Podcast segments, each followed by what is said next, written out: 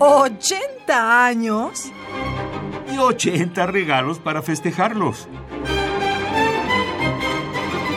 Cada día un regalo musical diferente. Las obras de Georges Bizet se caracterizan por una gran elegancia melódica y una orquestación muy lograda.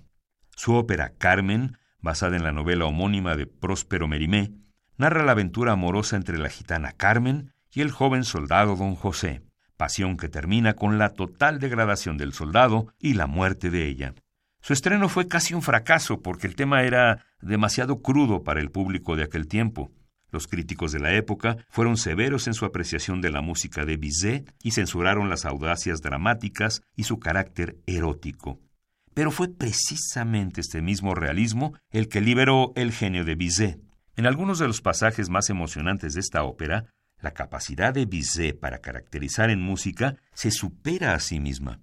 Sin embargo, obtuvo casi desde el comienzo una excelente acogida entre el público y llegó a recibir las alabanzas de figuras como Brahms y Nietzsche.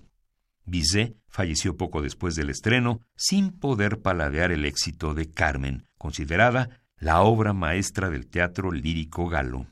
Vamos a escuchar del compositor francés Georges Bizet, quien nació en 1838 y falleció en 1875, la suite número uno de la ópera Carmen, de un fonograma del sello Sony de 1969. Interpreta la Orquesta Filarmónica de Nueva York, dirigida por Leonard Bernstein.